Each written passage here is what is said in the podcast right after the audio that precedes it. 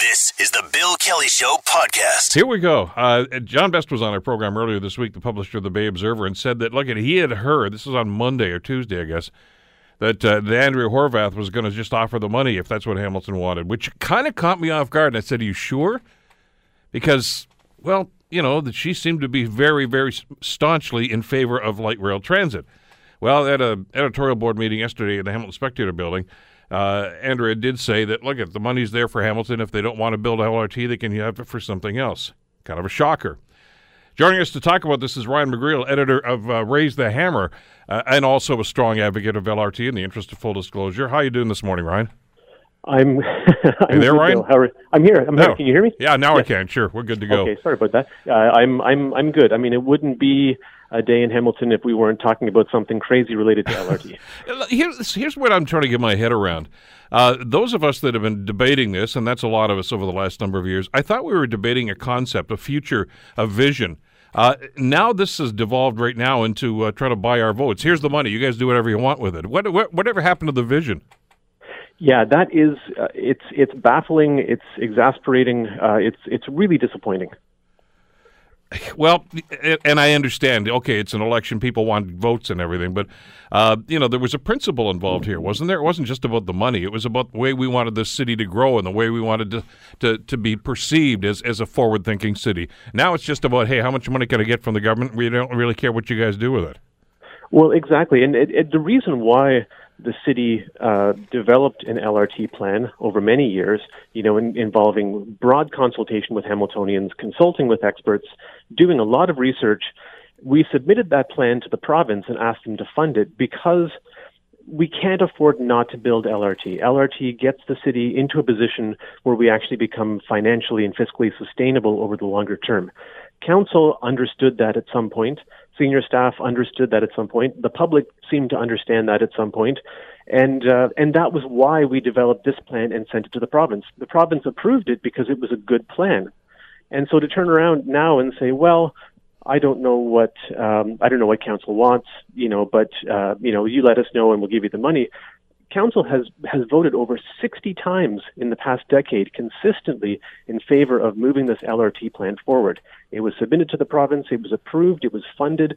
The construction has gone out to RFP. I mean, we've already done this decision. We've already made it. You know, I, I think it's wonderful that that Andrea Horwath um, respects the autonomy and the responsibility of municipal councils to look after local affairs. They've done that. It's time to put this to bed and move forward. Uh, uh, there are people on council, obviously, that would disagree with uh, that that particular point of view. We get that, and we know who they are. But isn't this just feeding that fi- that fire to simply say you don't need to do this if you don't want to?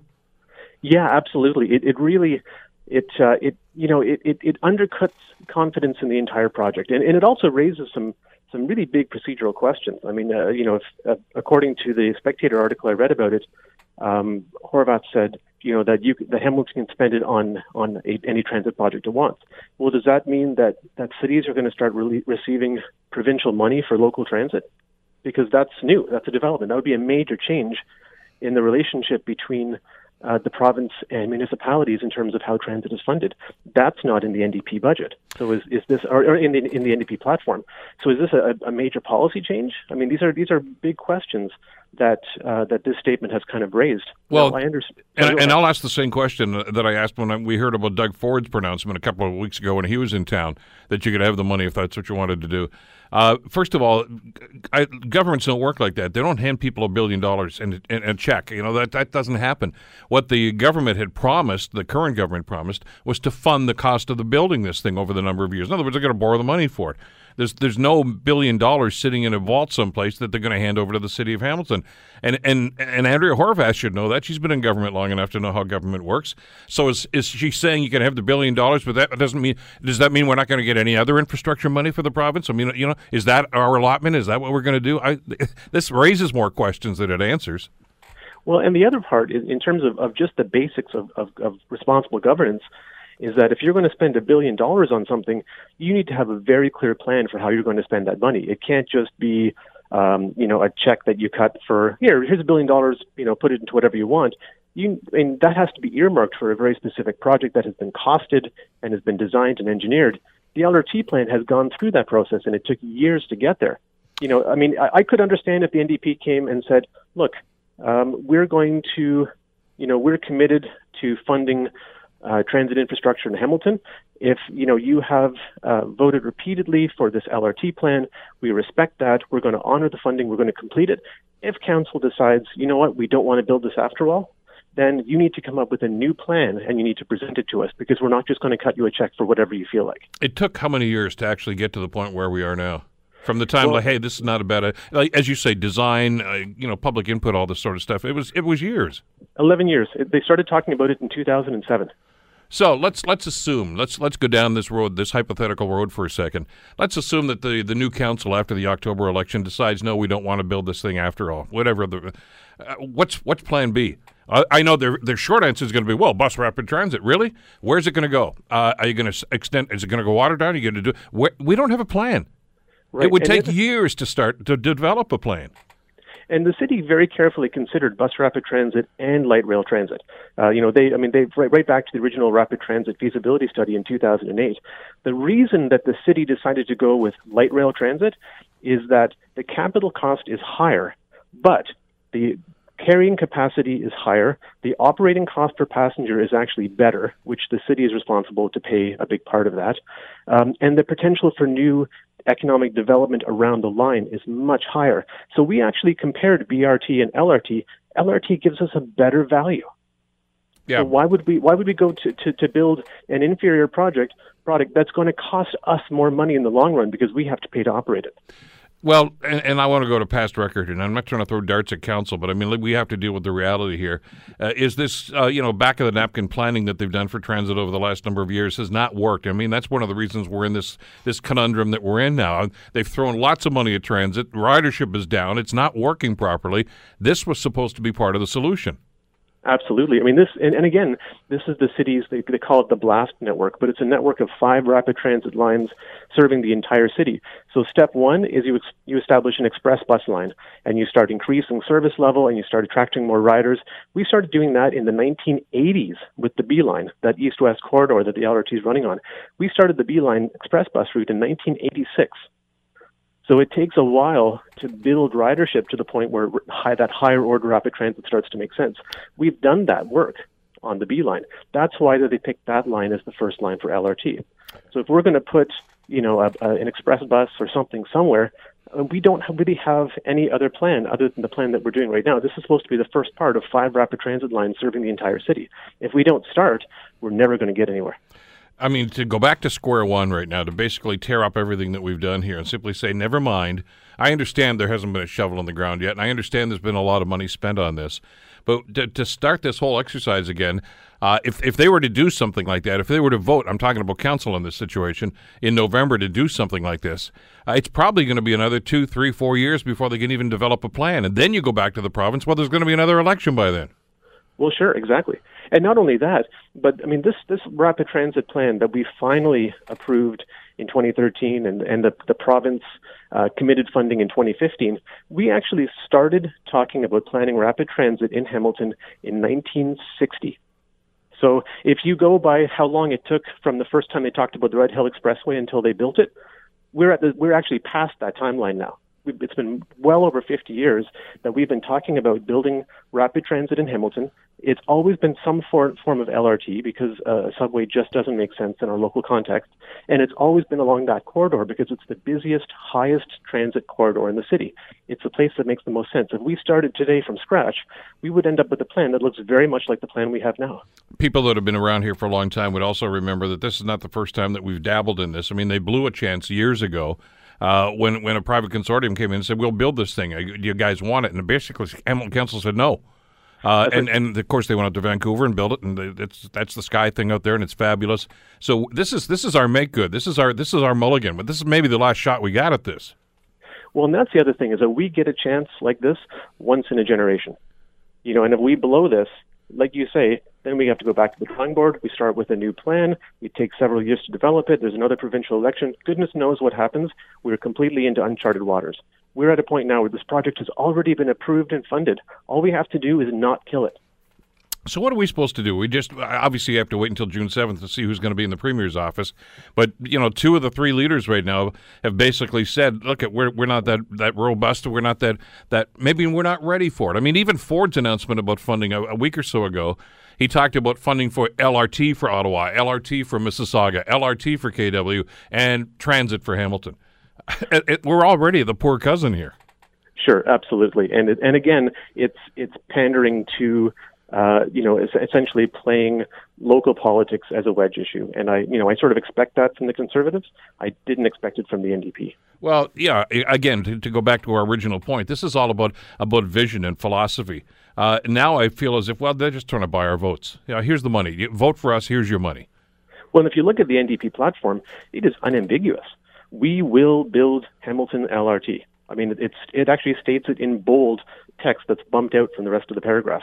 And the other thing the NDP have said is that they uh, plan to cover half of the net operating cost mm-hmm. for transit in, in Ontario cities, and that the LRT would be included in that. So for you know, there's been some talk about you know, there's been some concern around council about uh, what the what our operating cost obligations are going to be. Well, whatever they are, they will be cut in half with an NDP government, but um, not if they turn around and say, I mean, if if council, I mean, ultimately, the, the, the premiers can say, or the you know the candidates for, for premier can say what they want.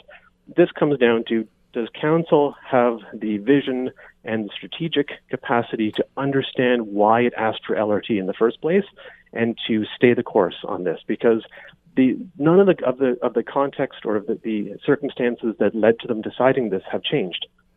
The only thing that's changed is their own lack of clarity on why we need this investment. But the vacillation by the province, well, it's well, the two people that want to be the premier.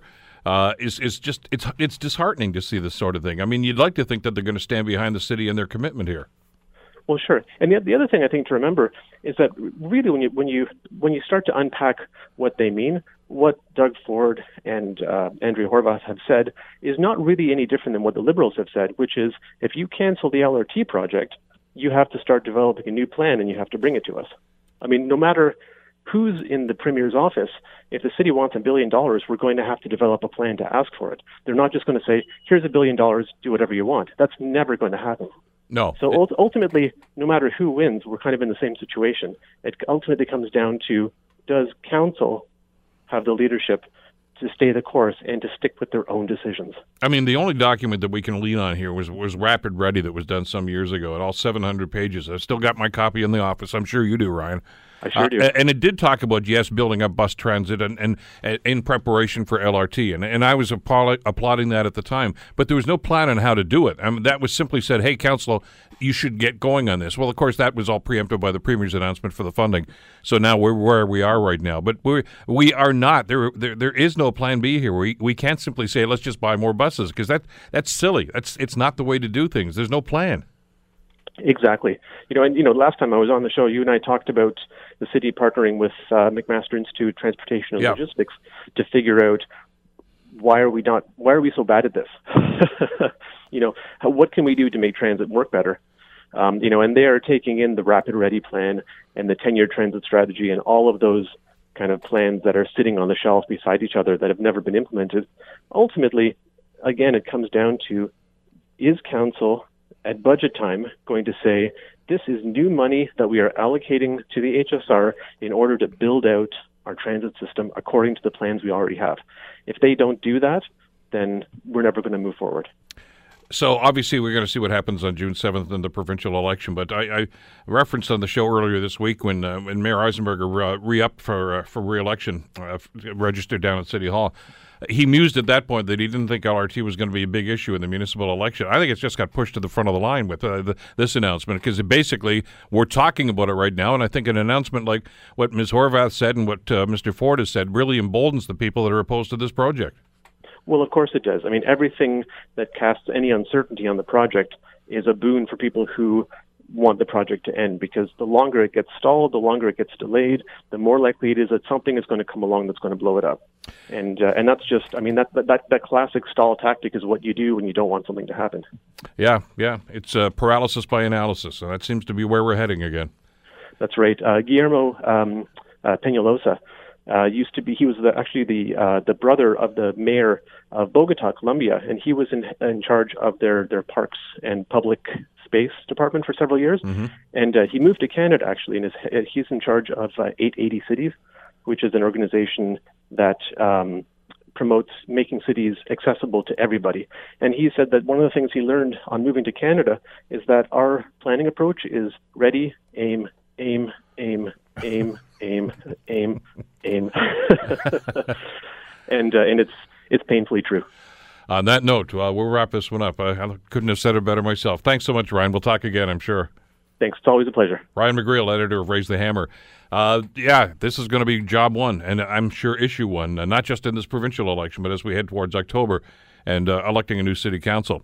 You're listening to The Bill Kelly Show, weekdays from 9 to noon on AM 900 CHML. I want to move on to the Ontario election in just a couple of seconds here because uh, we're getting close to Election Day, of course, on June the 7th. Uh, our talk about uh, Andrea Horwath's pronouncement yesterday that uh, that she would make the funding, the billion dollar funding, uh, available to Hamilton, whether they want to build LRT or not, which has caused a, a big kerfuffle. We did reach out to uh, to Ms. Horwath, uh, and her team told us that she's unavailable today. I guess she's traveling to someplace in Eastern Ontario, I think they said, and uh, out of cell phone range, so she couldn't even do a, a phone interview with us. But uh, we will hook up with her. we have extended our, our invitations to all of the party leaders. I know the premier was in town a couple of days ago and was on Scott Thompson's show. Uh, we've had uh, Mike Schreiner from the Green Party on the program, and uh, we've extended invitations to, uh, to Andrea Horwath and uh, also to Doug Ford. Uh, have not firmed up any dates yet, so that should be interesting, especially if we can get Mr. Ford to to talk to us. it's been a rough week for Doug Ford the, for the campaign. Uh, report in the Toronto Star earlier this week said uh, Ford attended a fundraiser that was omitted from his itinerary and it actually breached campaign rules by attending. As well, another candidate in the Brampton area had to be replaced because of a story uh, from an operator on the 407 highway saying that it's investigating theft of data while this guy was working for them. So he's out now. And there's a lot of questions being asked. Is that going to have an impact on what's going to be happening on June 7th? Let's bring David Akin into the conversation, chief political correspondent with Global News. How are you doing this morning, David? Not too bad, Bill. A beautiful uh, Friday, ready to start the long weekend. It's not bad at all. It's about time and we've earned this. Uh, is the sun is the sun still shining on the Doug Ford campaign? Uh, well, there might be a little clouds creeping in. You know, it's uh, the thing about it, it hasn't been a great week for the, the Ford campaign in that they've had to put out a lot of fires when they would would have preferred to be training their guns on Kathleen Wynne and increasingly on Andrea Horwath. And, you know, Horwath and the NDP are, you know, still creeping up and they've still got some wind. The thing is, I, I the Ford support, every poll has told us, is rock solid. Um, it's really not going anywhere. He might lose a couple of points, but by and large, is going to stick in the high 30s, maybe low 40s. Hasn't got a lot of room to grow, and that is, could be a bit of a problem for the Ford campaign. But uh, people who like Doug Ford like him a lot, and to the extent that all these candidate bozo moments and, and this latest thing with the guy at the 407 investigated for stealing data that may have been used to help elect PC candidates – voters are going to have to make a determination. Is Doug Ford responsible or is that the Patrick Brown campaign? And to the extent that Ford can kind of rub his hand or rub his uh, hands a bit of it, uh, it may not hurt him as, as much as it might otherwise. But as I say, the Ford support is rock solid. Uh, uh what I'm really watching is his battle NDP versus Liberal. There's a lot of Liberal voters out there that don't like Ford, uh, you know, not surprisingly, but they know when is not going to lose. They themselves may be saying, you know, it is time for a change. They're kind of long in the tooth. Mm-hmm. And all right, let's vote for, for Horwath. So if Horwath can build some momentum, they, they still need more money than the other, they're, they're still need, they're still trying to fundraise. If they can somehow build some, some more momentum, they do have a path, albeit a narrow one, to get, uh, get past 62 seats. The Ford situation is, is I guess really shouldn't surprise us, though, David. And I, am not going to start drawing the Trump Ford analogies like some other folks have, but I mean, we saw that happen in the presidential election where there were so many posts along the way during that campaign where we thought, well, that's going to do him in, and it didn't. People that liked him just didn't really care. it doesn't matter to us what he does. And I'm getting the yeah, same and, sort and of I, thing with Ford here. Right. I, I, don't buy that, that Ford is like Trump. I, I, think they're, they are two very different guys, but the, it's similar. The phenomenon, you're right, yeah, is similar in that those who supported Trump weren't going to be knocked off Trump. They just wanted change, and Trump was the change agent. And similarly, uh, those who want a lot of change uh, are sticking with Ford. I mean, think of what the PC party has been through in the last six months, from you know the whole Patrick Brown saga to the leadership race to Ford, and there's the support for the PCs has stuck right around 38, 40 percent. It really hasn't moved. That says to me, I'm locked in.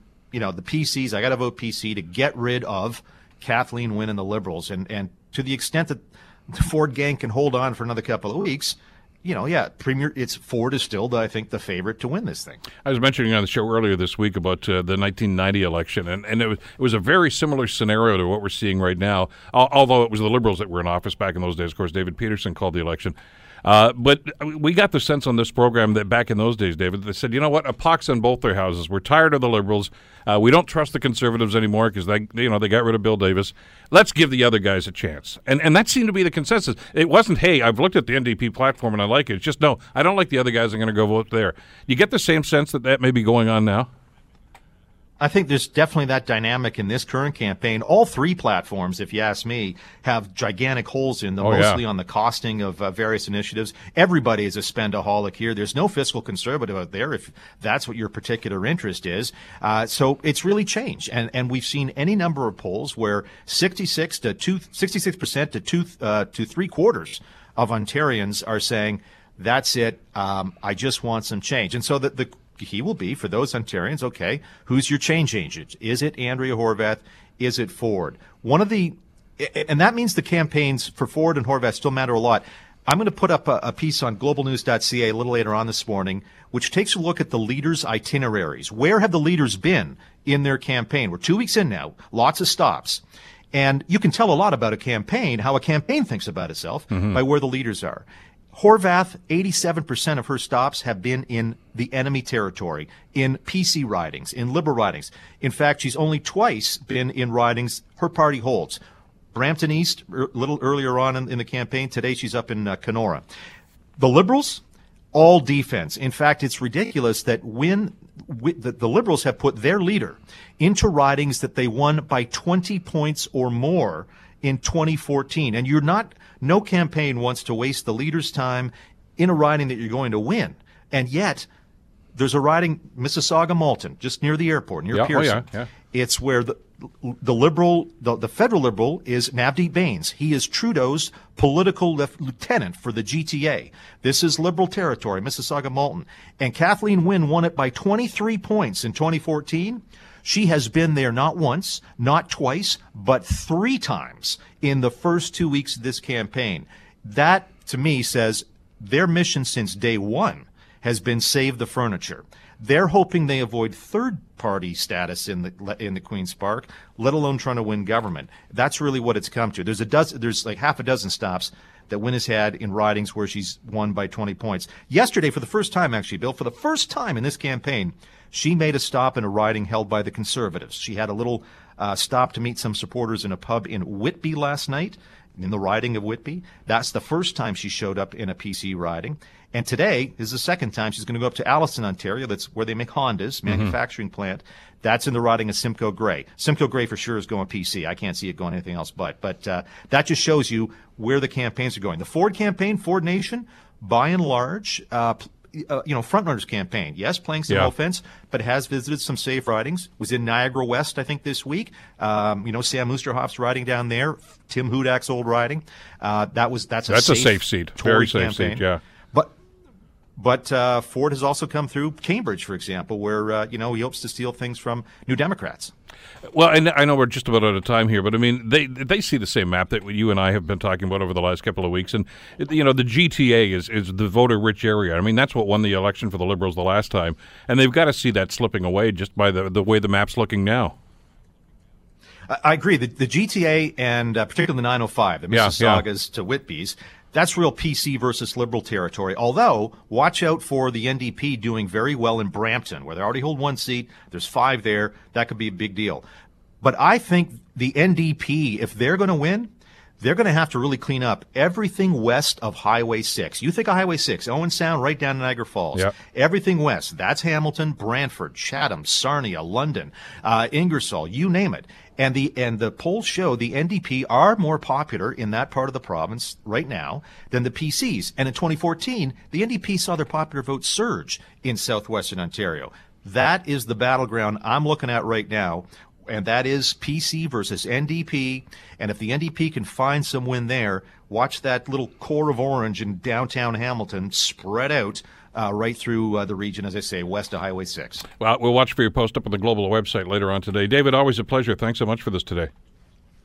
All right, thanks. Cheers. Take care. David Akin, chief political correspondent, of course, with Global News. Uh, you can see him every night on uh, Global News and Global National at 6.30 in the night.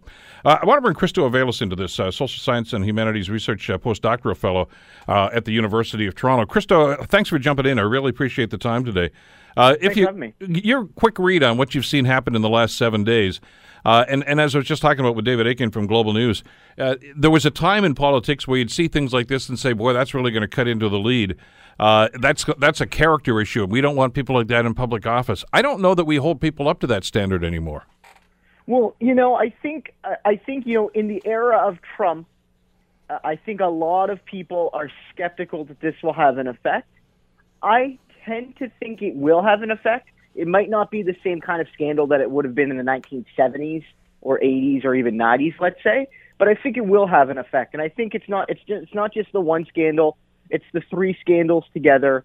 It's you know the allegations from some some media in Toronto, uh, in 1010 and AM 1010 that you know upwards of upwards of 29 PC candidates used a you know system where 407 data was taken using fraudulent votes to win PC nominations. We don't know who those 29 are, so they could effectively be any 29. Um, it, it really is a big scandal, and I don't think this one is going away. And while Ford and the PC certainly have their diehard supporters that are going to vote for them no matter what, like any party has.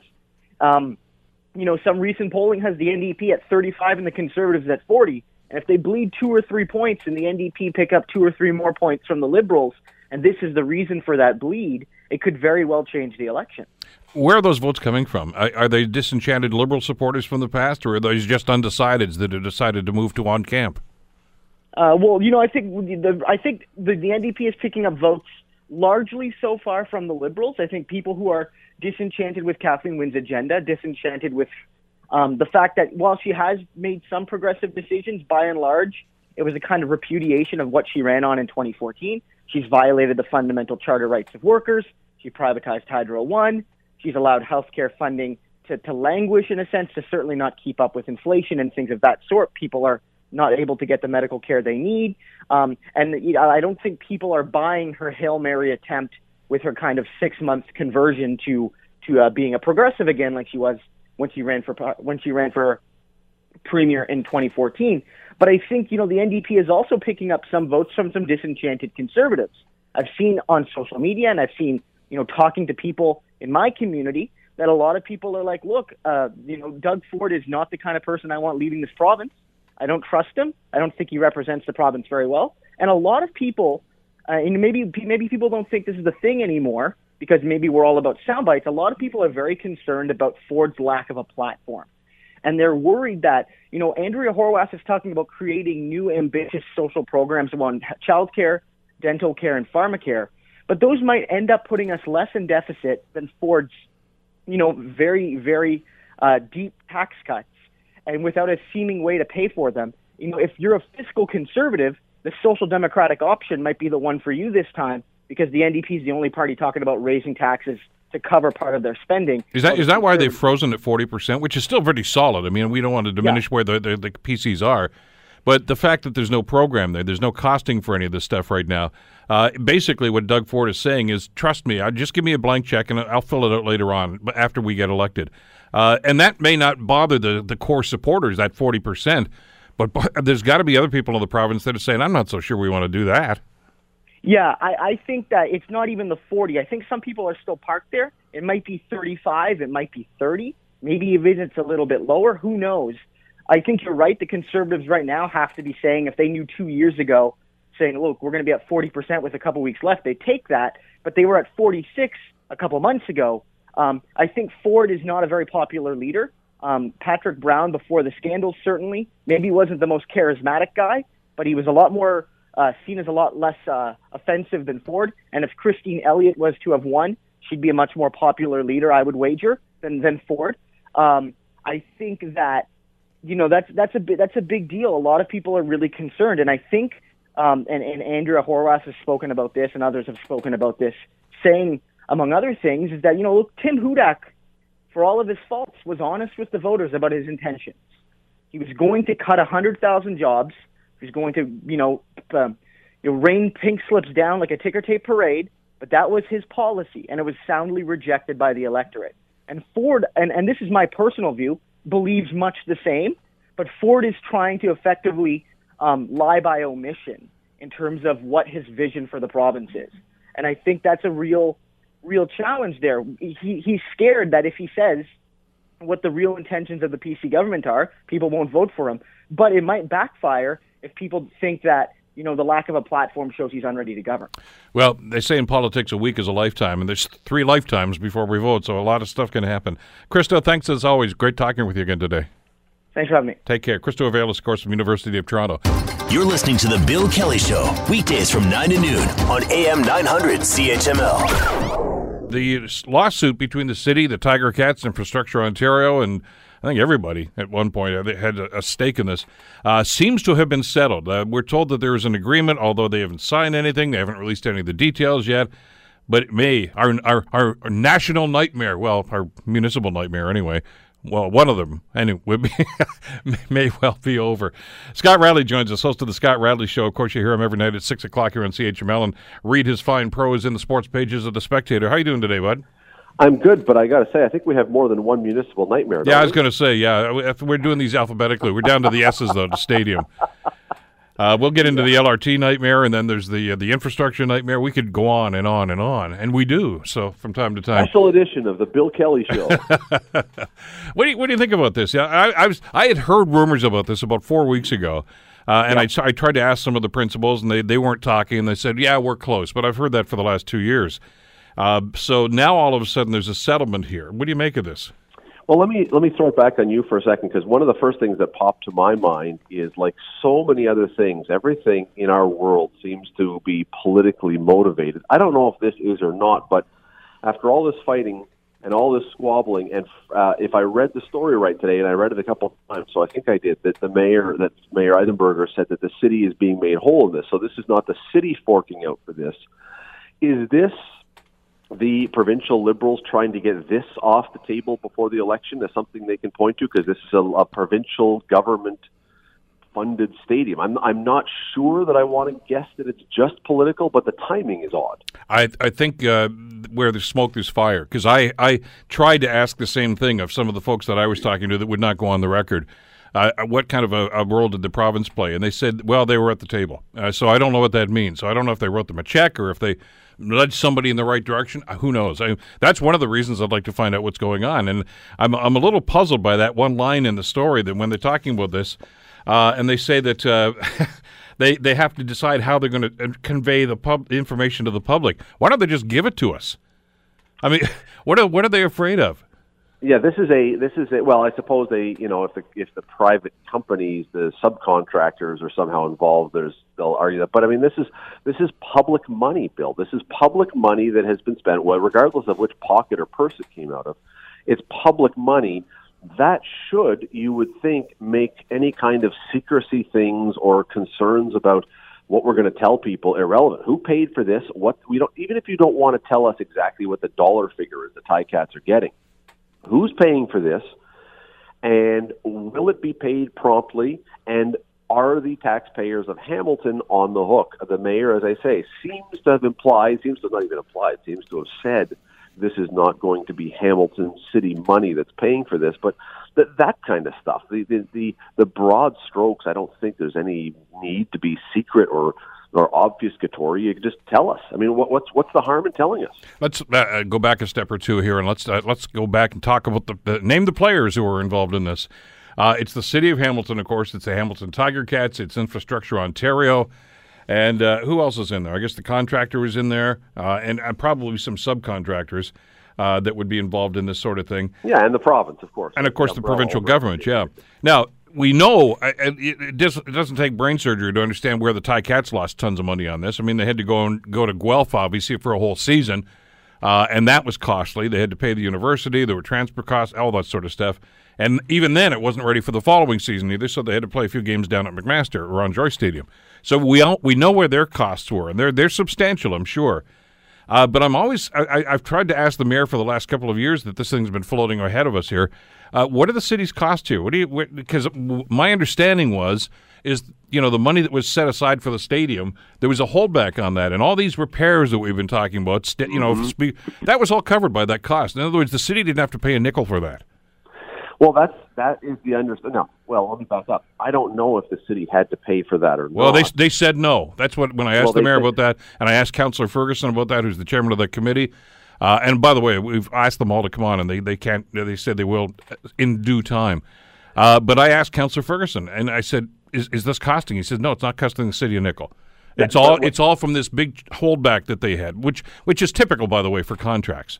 Yeah, and, and my only question, it's not, uh, it, it, maybe it's more of parsing the details. When they say it didn't, it isn't costing the city anything, did the city have to put the money up, but with the guarantee that the money was coming back to them so that it doesn't cost them in the end, or was it city money or, or provincial money? Regardless, as I say, we are told that this deal is not going to cost the city, and we have been told, as you rightly say, Bill, we've been told all along that the repairs, the falling speakers, and the whatever else, that stuff, regardless of who put the money in at that moment to pay for it, that that is not going to be paid for in the long run by the city. So we shall see.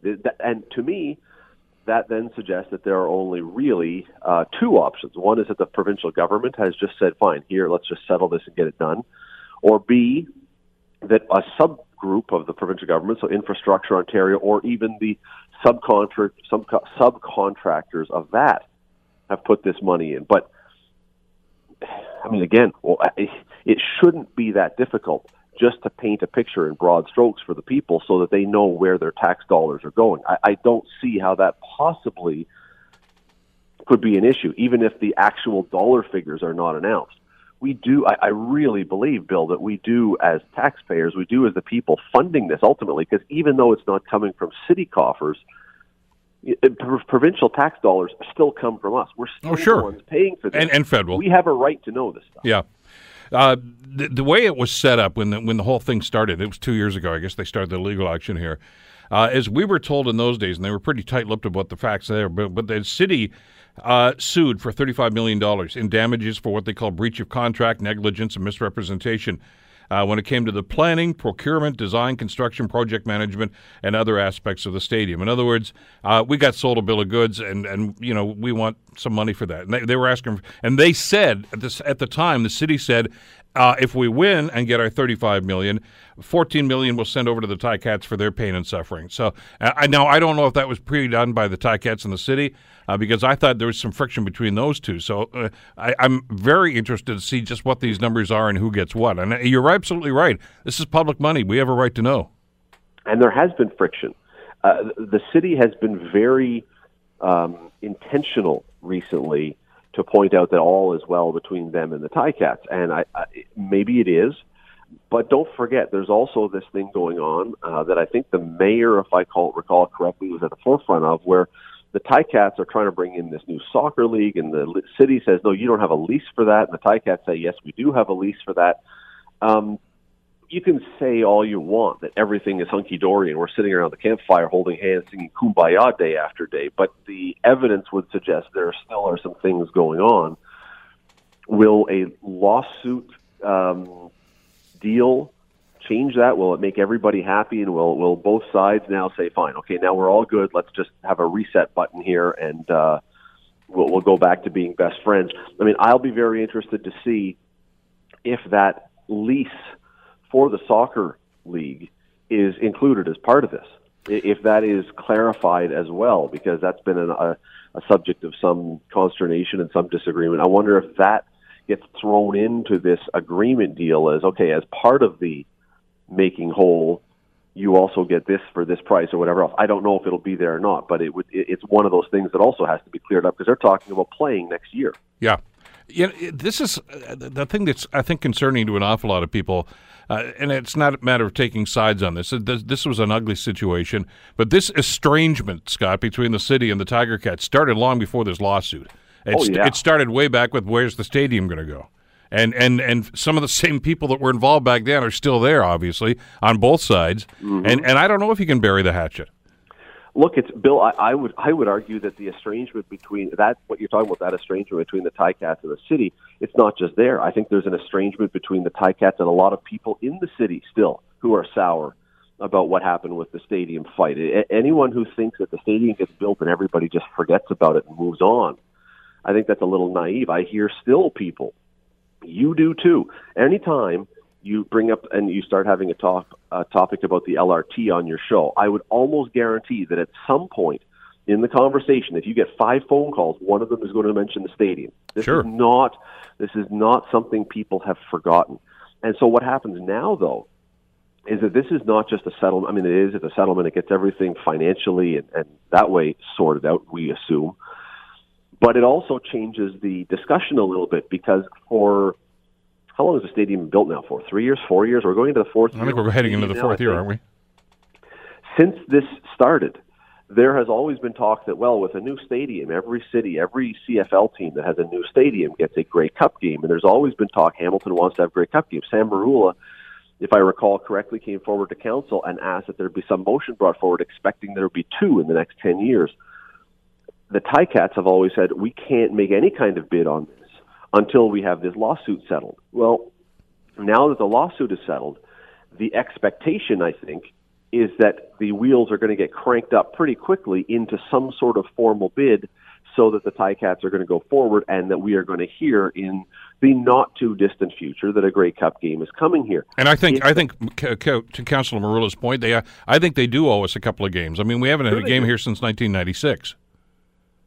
But it, and, and back in those days, I mean, the the Grey Cup. Well, the Grey Cup did not go well in 1996, as you recall. It was awful. Uh, no, the game itself was great. I mean, great. but the week up to it, and, and there were some great people involved in it. But I mean, uh, this the league was on it was dying at that point, and and the Grey Cup was was not what it is now. It's a guaranteed moneymaker now. That's why every city in the league wants them again because they know that they're going to make a ton of money. But the problem we've always had here and Randy Ambrosie, the CFL commissioner, has mentioned this, is is the Ticats can ask, you know, and, and put a bid in, but it has to be a cooperative bid between the city and the football team. And I've seen that, and you've been to Grey Cups. I mean, uh, uh Winnipeg, Ottawa, Toronto, wherever it is, it's the city that puts on the show. And uh, if the city and the football team are not getting along, uh, you got a problem. And th- that's my concern at this stage. Is these two t- entities, the football team and the city, don't play well on the sandbox together. Yeah, I talked to Teri Pecoskie from the Spec on my show last night. She's out in Regina at the Memorial Cup right now. Yeah, and she was talking about the show around the Memorial Cup, not just the hockey, but the the the festival basically that's going on. It's a it's a they've done an exceptional job. She says it's really really well organized. It's big. You can it's not just in one little tiny core of the city. That's the kind of thing, and, and you know, Grey Cups have been that way. I mean, go anywhere out west, the whole city pretty much becomes engaged in this thing. So it is absolutely, Bill, a, a cooperative effort between uh, effort between the Ticats and the city that would be required. But also, as I say, I think that once this thing is settled, the clock begins ticking, and it's both the city and the Ticats now that I think football fans and others around here are going to be saying, "Okay, so where are we now? Where are we? There's no more excuses. Let's uh, let's get this thing going. When's the Grey Cup coming here?" Now, ultimately, it's the CFL's decision but I don't know that the team and the city can stall anymore as far as making the idea that they're going to put a bid together. If the league chooses not to put it here, that's on the league. But if there is no bid, then that's on the two sides here. But they're going to have to do something about about like I say, building some sort of a friendship and relationship. And and you know, there's a greater problem here, and you've talked about, you've written about this in the spec as well, Scott is the city council, for one reason or another, doesn't seem to have a whole lot of time for a couple of the sports entrepreneurs that have really made it. Bob Young being one, and Michael Andlauer the other. Uh, you know, Michael has been talking about a new arena, and, and we talked about it on our show. You've written about it, and we found out that nobody on council even bothered to pick up the phone and talk to him about it. And and Bob Young, I think, has had the same level of disrespect from some of the people on council. And you, you can't build relationships like that. No, I, I these these guys one, have put a ton of, of blood, ton sweat, of and tears, and a ton of money into this community, and, and the city just seems to say, "Yeah, so." Uh, you're absolutely right. Now, the the one slight difference between the two might be that, uh, as we say, when the stadium thing happened, Bob Young, uh, whether he or his other people with the organization antagonized some people on the city with their position, nonetheless, Bob Young has poured millions into this team, has kept the team afloat. Um, yeah, it's it, there. Whatever happens, and I mean, we do have a municipal election coming up in the fall, so there will be some, some pro- possibly, probably, well, certainly there will be at least a couple new faces because we have people running for provincial office, and probably one or you know one of them will win at least, and um, so it, th- things could be different in the fall. Things could be open if the lawsuit is gone. I mean, I don't, I don't know how much, honestly, that the counselors, the individual counselors are burning with rage about a lawsuit that the money won't really come out of their pocket and doesn't really affect them either in their job or personally. I don't know how much they feel sour about that, but certainly the ones who went through that whole stadium saga, I can understand that just like with the LRT, at the end of this whole thing, there is going to be a group of them that never want to hear those three letters again in the rest of their life. If they come across a word that has the letter LRT in sequence in that word, they won't even use that word because it'll just be so traumatizing. Stadium is the same thing, and so can can both sides suck it up and get over it and work to the better? Well, they have to. I mean, they, that's just the reality. That's what they are about. The city council has been elected to do that, and the Ticats are a public. Well, they're a private, but they're a public trust in a sense, not financially, but emotionally. Mm-hmm. They're a public trust they have to do the same thing. I hope so. For everybody's sake, I hope so. Scott Radley, hear him uh, every weeknight at 6 o'clock, of course, here on CHML, and uh, read him in the spec. Thanks as always, Scott. Appreciate the time. Anytime, Bill. No problem. The Bill Kelly Show, weekdays from 9 to noon on AM 900 CHML.